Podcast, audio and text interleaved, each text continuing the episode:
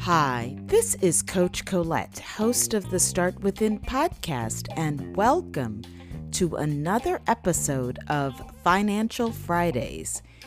We are going to continue our focus this month on women's history. And today we are going to focus on health and wellness. So I was excited today to learn about a pioneer in health and wellness. Her name is Sarah Loguen Frazier. She was an African American female doctor, one of only 115 in the nation in the 1890s. In 1876, she became the first woman to gain an MD from Syracuse University College of Medicine, the second in New York, and the first to graduate from a coeducational medical school. Frazier became the fourth African American female doctor in the United States and the first female doctor in the Dominican Republic. What's really interesting is that her childhood home in Syracuse was an important stopping point on the Underground Railroad. They gave shelter to almost 1,500 escaped slaves as they were traveling on to safety in Canada. So, growing up in this house allowed Frazier to gain experience helping and treating illnesses that people had suffered as a result of their slavery or their escape.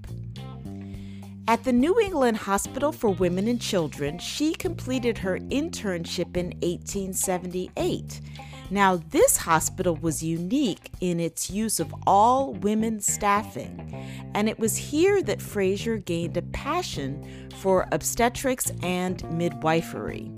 She was one of the first female doctors to specialize in obstetrics and pediatrics and was a mentor to black midwives throughout her career. Loguen Frazier educated black midwives to integrate modern medical knowledge into their traditional routines.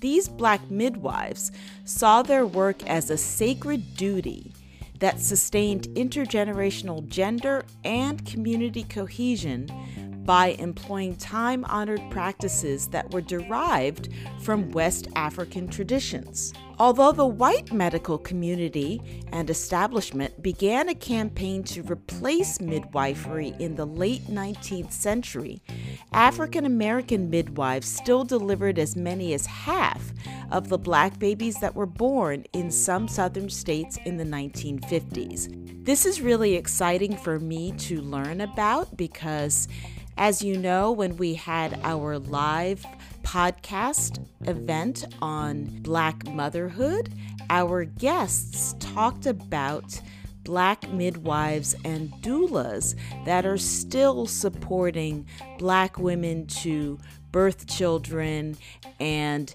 go through the whole pregnancy and birthing process in a safe way. So, thank you, Sarah Loguen Frazier, for starting this interest amongst black women and for being such a pioneer in health, medicine, and pediatrics.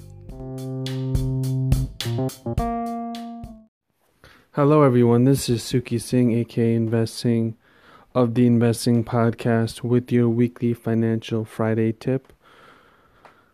With the coronavirus now declared a pan- global pandemic, it is best for you to stay safe in these dangerous times.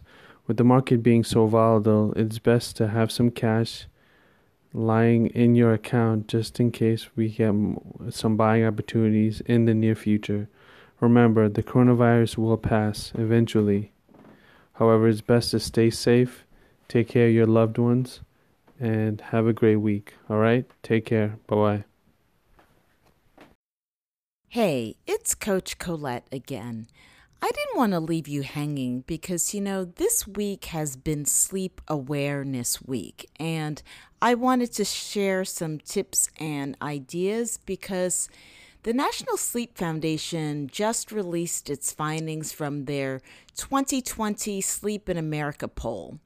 And you probably won't be surprised to learn that the average U.S. adult feels tired during the day at least three out of seven days each week, and that more than a quarter of us feel tired five to seven days a week.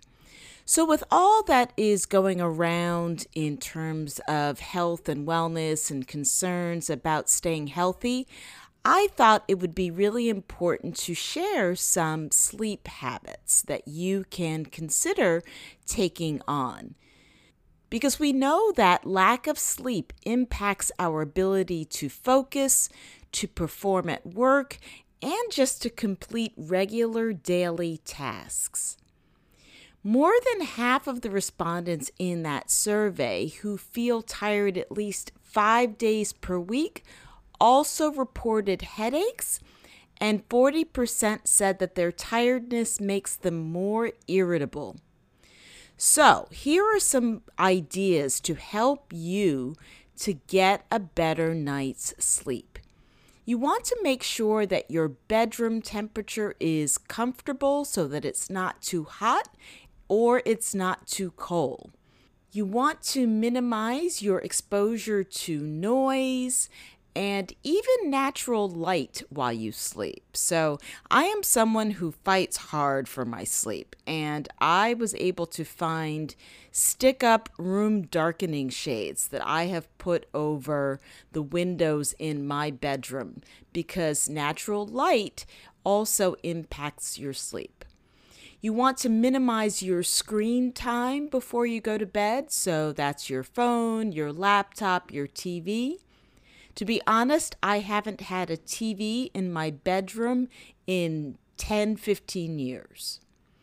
And you want to consider avoiding caffeine or even alcohol before bedtime because that can also impact your system and your circadian rhythms. You want to try to find the most comfortable mattress, a supportive pillow, and sheets that allow breathing. Not your breathing, your physical breathing, but that breathe in terms of allowing you to release heat because sometimes we sweat when we sleep.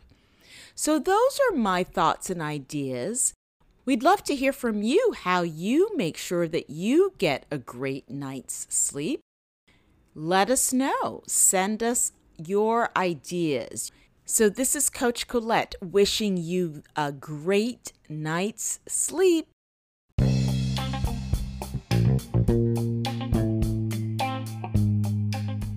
If you enjoyed this episode and haven't already subscribed, you can do so on Spotify, Apple Podcasts, or wherever you like to listen. You also can connect with me on Instagram at coach underscore Colette for more inspiration on personal growth and wellness.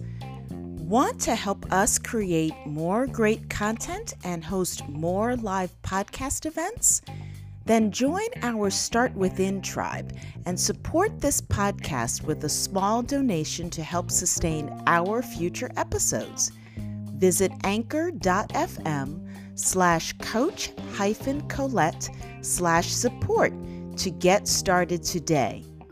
You know, this podcast is truly my passion project, and I really appreciate your continued support. Get ready to start within to finish strong.